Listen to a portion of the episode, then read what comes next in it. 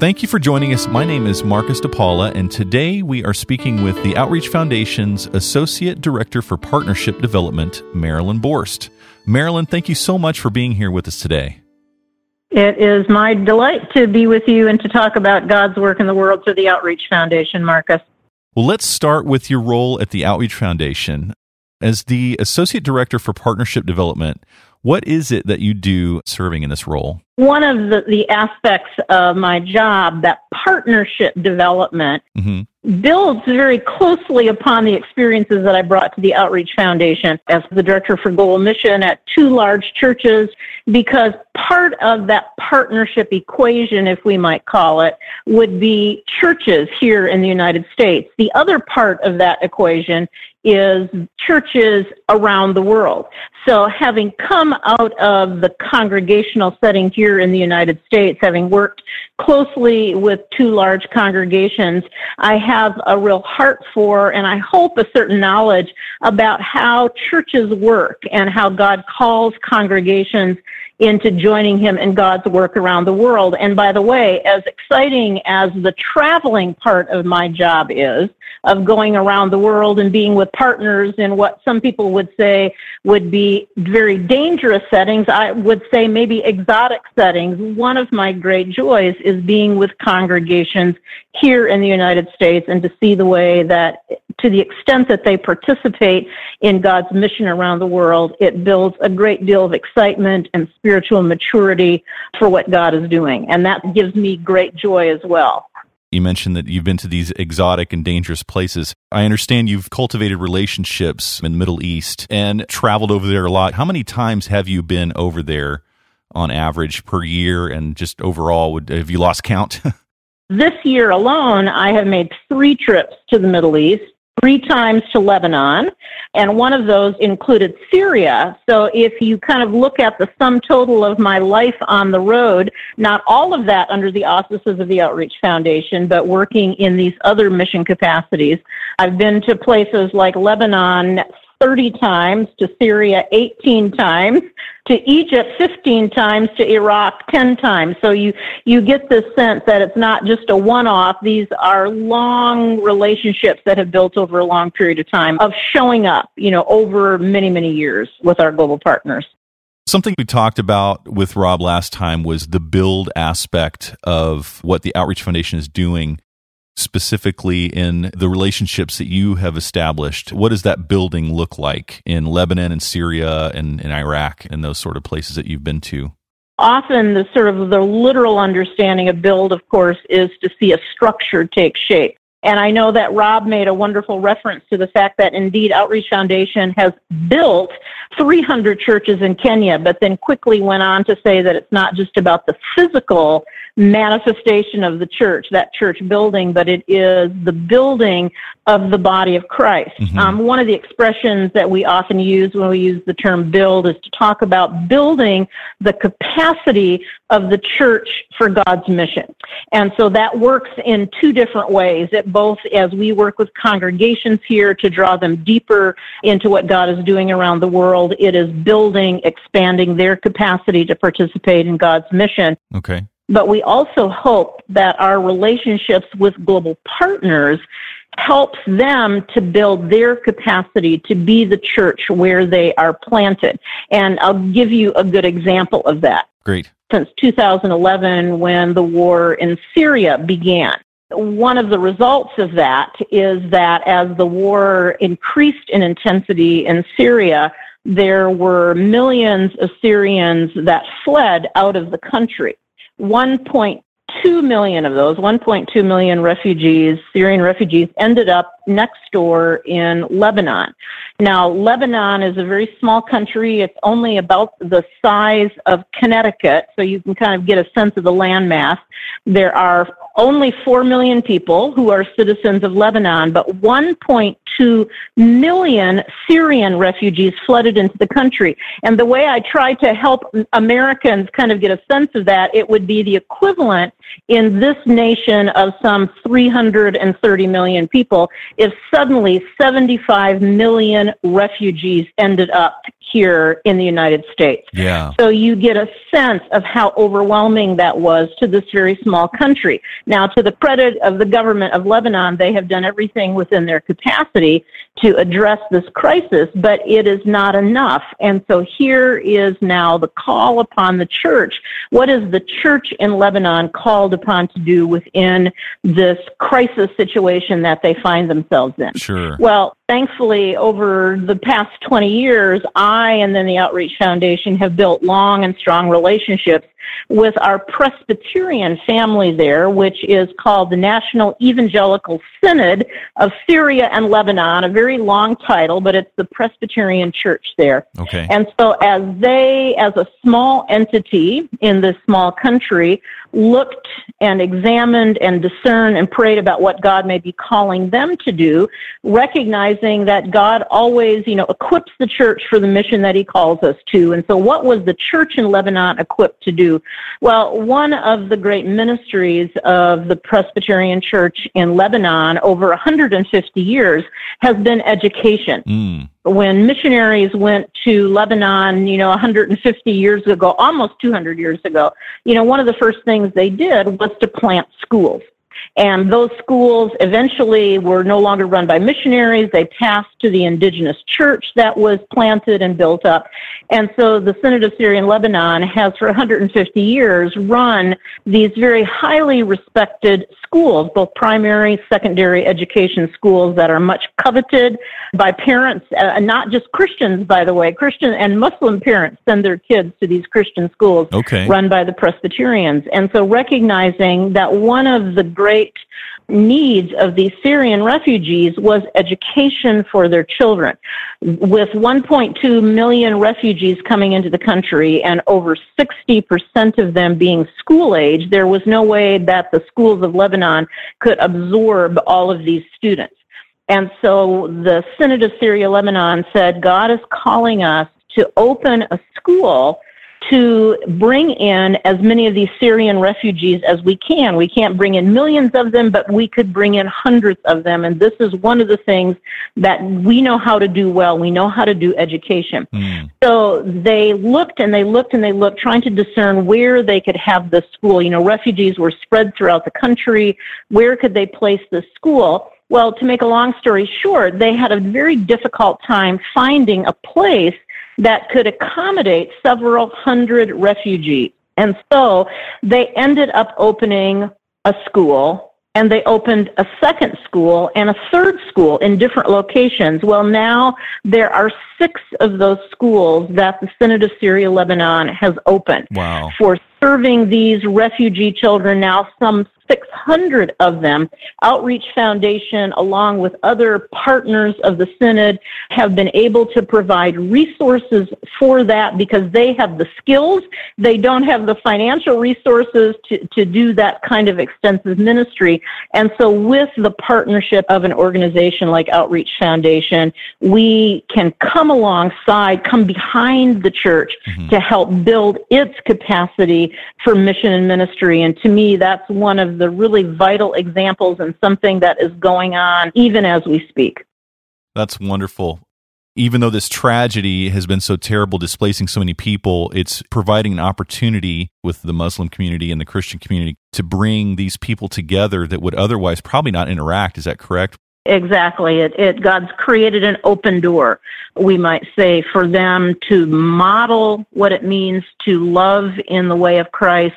These schools, their teachers, almost all of them come out of the Presbyterian churches, are not shy about sharing their faith in Jesus Christ. Mm. And there are incredible stories of the way that these children and their families are being transformed by that experience. Yeah. I mentioned to you, Marcus, that I've made three trips to Lebanon this year already. And each of those times, by the way, I bring people with me. That's another thing we'll talk about, connecting people to God's work in the world. Yes. But every time I bring people to Lebanon, we always make sure that we visit one, two, three of these schools.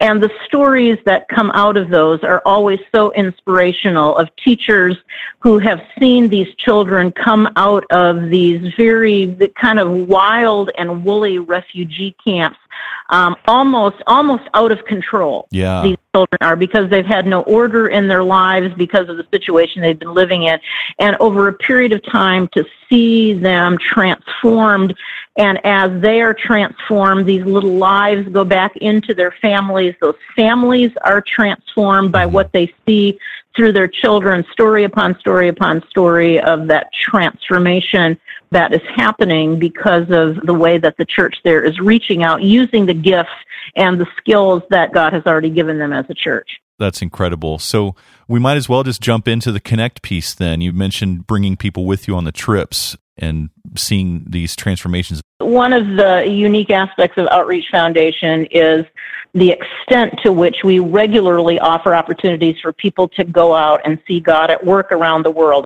So this is one of the gifts that we feel Outreach Foundation has for bringing people into relationship. So I spend a lot of my time doing that, usually between six and seven of those mission vision trips I do most of them to the Middle East, rather, but usually once a year to Cuba. Mm-hmm. And so that opportunity to bring people to see literally how God is at work through the church is always quite literally an eye opening experience. It's a life changing experience as people will relate. Sure. Just on the very basic level, you know, when people say, I had no idea there were Christians in a certain part of the world, let alone to know that the church is thriving even under difficult circumstances. But that connection is not just a benefit for the American Presbyterians that go with us on these trips, but it is an enormous encouragement for the church in other parts of the world to meet with Christians from another place and to recognize that they are known and loved and will be prayed for with great specificity because they are known by name. You know, if, if I could share just one recent experience in July, I took the fifth group of women to Lebanon to participate in a women's conference. This is an annual event that our partner, the National Evangelical Synod of Syria and Lebanon, the Presbyterian Church, has done every year, where they have a women's conference at their conference center. They have women from the Presbyterian churches in Syria and Lebanon come together for a week of Bible study, of fellowship, of training, you know, equipping to go back and be leaders in the church. Well, for five years, Outreach Foundation has been invited to bring a small group of women over to be part of that. Wow. And so this last year, we kind of we began to add up how many people have been participated in that experience.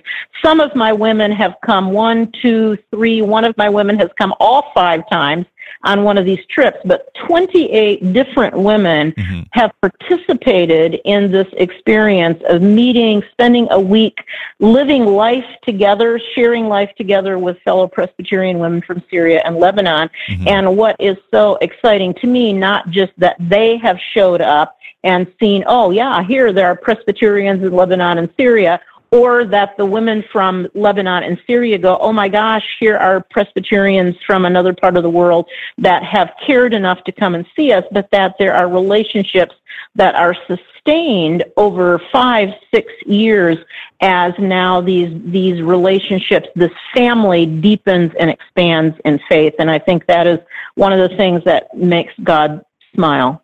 Yes. And I so much enjoy the blog posts that your team is so great at doing on all these trips that you coordinate. And I remember reading about the stories of these women that traveled through the war torn areas of Syria to be at these conferences. Yeah. What kind of an impact does that have on these women that come with you from the United States?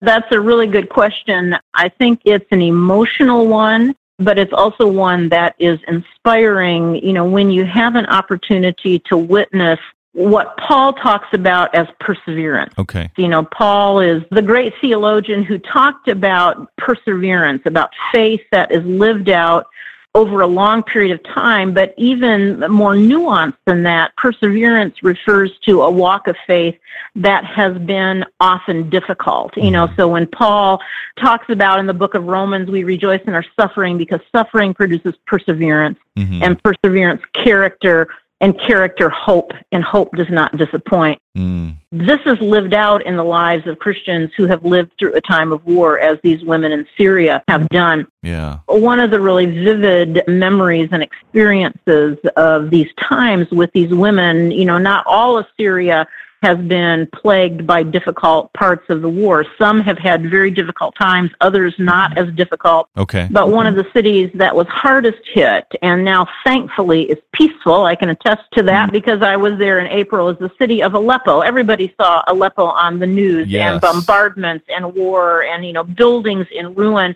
And you think, can any life still be going on in Aleppo? But indeed, parts of Aleppo still continue to function. Our Presbyterian church there continued to be faithful in its work and witness. And every year, despite the war, there would be 10, 11, 12 women from Aleppo that would make their way to this conference through very difficult roads mm. to hmm. get to this conference in Lebanon.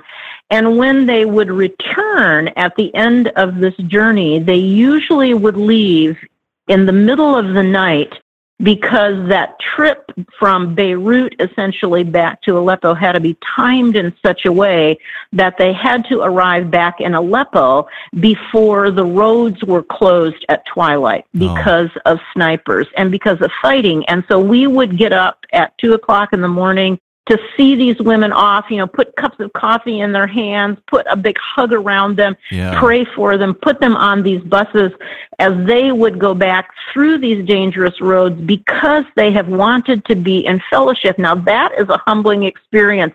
There were very few times when that bus finally pulled out of the conference grounds as we waved goodbye to them, you know, in the dark, that we would not turn to one another and burst into tears, yeah. recognizing that this was a cost of discipleship that none of us had ever been asked to pay. Yeah. And yet here is this joyful, persevering church that is giving witness to the good news of Jesus Christ despite the, the worst possible conditions. And that's, that's holy ground. That's holy ground for people who are able to see that face to face. Absolutely. I remember when I was young and going on high school mission trips, you go to these places, experience these things with new people and new cultures, and then that's kind of it. And so part of the connect thing is maintaining a connection. It's not just going and coming back and going, yeah, I had this experience there, and then the end.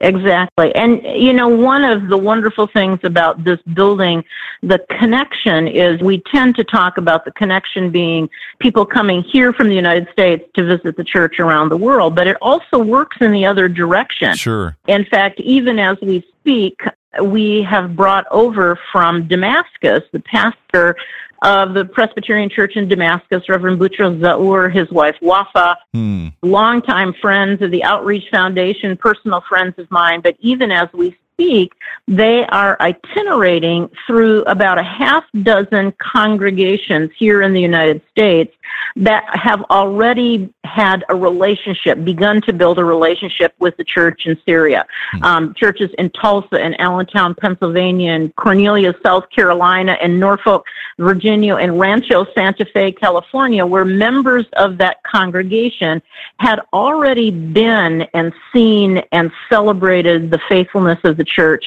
there. Now, a representative of that church comes to those congregations and the rest of the congregation can then see the living, breathing witness of the church, in this case, the church in Syria. Absolutely. So, as we wrap up, what would you say is one of the most unique or amazing things that you've seen God doing through the trips that you've been on and these communities connecting and being transformed? You know, Marcus, one of the things that I observe is that this process of connecting with the global church in some real way mm-hmm. brings about transformation. Transformation is in some ways sort of a buzzword. You know, on one level, you can talk about, well, transformation means you are somehow changed. But when we use that term in a spiritual sense, there is something more profound, you know, and I often think of what the apostle Paul says when he writes to the church in Corinth and he says, and we with unveiled faces reflect the glory of the Lord. We are being transformed into his image.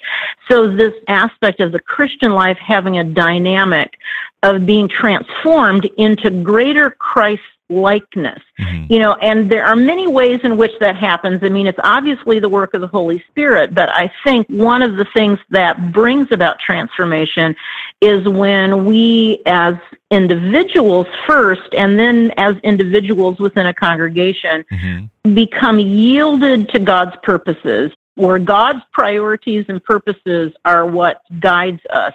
And when we then allow ourselves to move boldly into participating in those priorities that God has, the extent to which we participate in that work.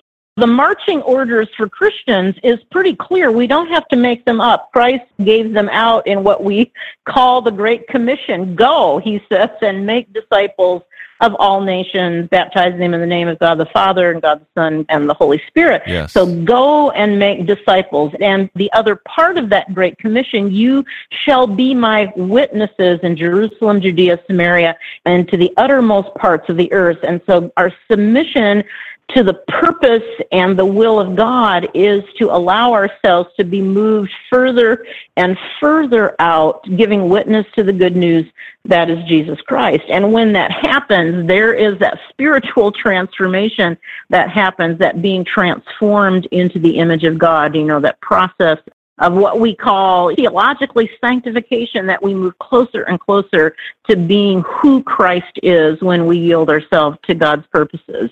And that's a powerful thing to recognize. It happens with individuals. It also happens within congregations mm. who hmm. yield themselves to the heart of God that every knee would bow and every tongue confess that Jesus is Lord. That is the work as well as the privilege of being part of God's mission in the world. Absolutely.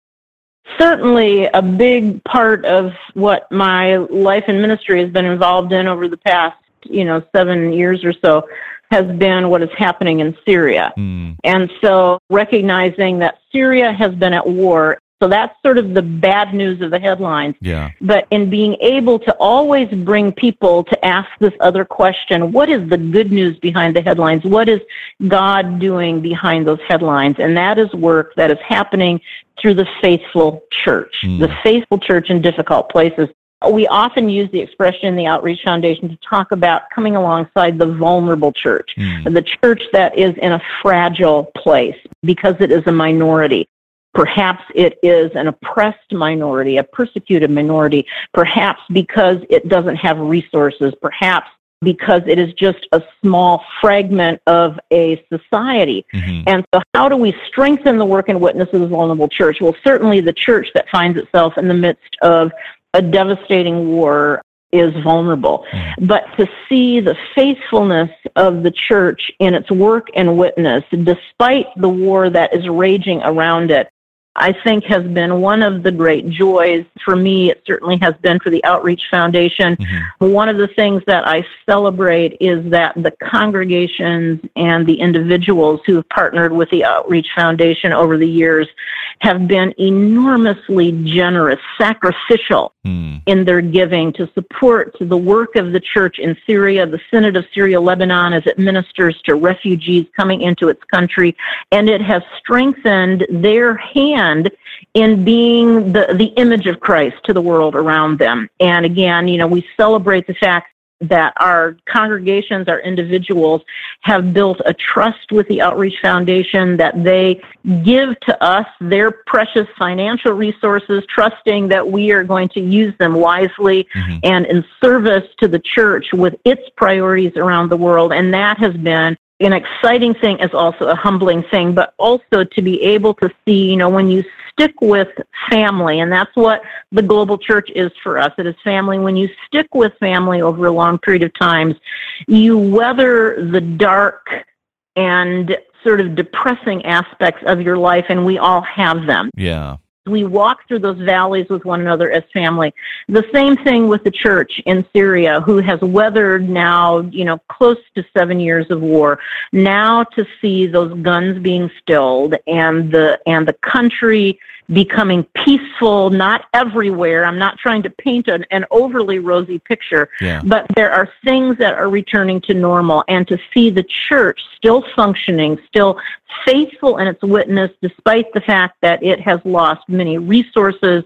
The economy, you know, is is collapsed in Syria because of the war, and yet the church continues to be a reaching out organization, sharing the good news of Jesus Christ. And part of what has allowed them to do that is the resources that have flowed from our generous congregations and individuals through the Outreach Foundation that has allowed them to do things like create reconciliation ministries mm. with young people in their communities, feeding the displaced in their own cities, in places like Aleppo, you know, story upon story of the work and witness of the church in the most darkest of times, you know, at a time when you think in the midst of war, the natural inclination is to what I would say, you know, sort of pull the shades and sit very quietly, hoping no one will notice you. You know, right. the church responds exactly opposite. The shades go up, the singing gets louder and more enthusiastic, the door flings open, people flow out to feed the hungry, to welcome those who are broken, to give hope and a purpose because they serve a God who is the God of hope and the God of purpose.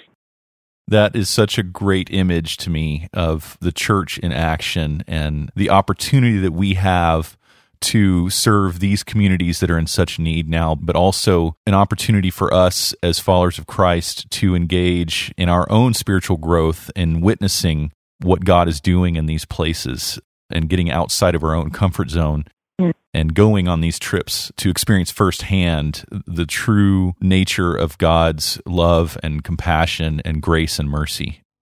Thank you so much for taking the time to speak with us today. And if listeners want to find out more about these trips, there's a trips blog on the outreachfoundation.org. You can tune in to all these trips that Marilyn is on. Her teams are always very good at taking lots of pictures and writing live journals of what's going on so you can stay in touch there.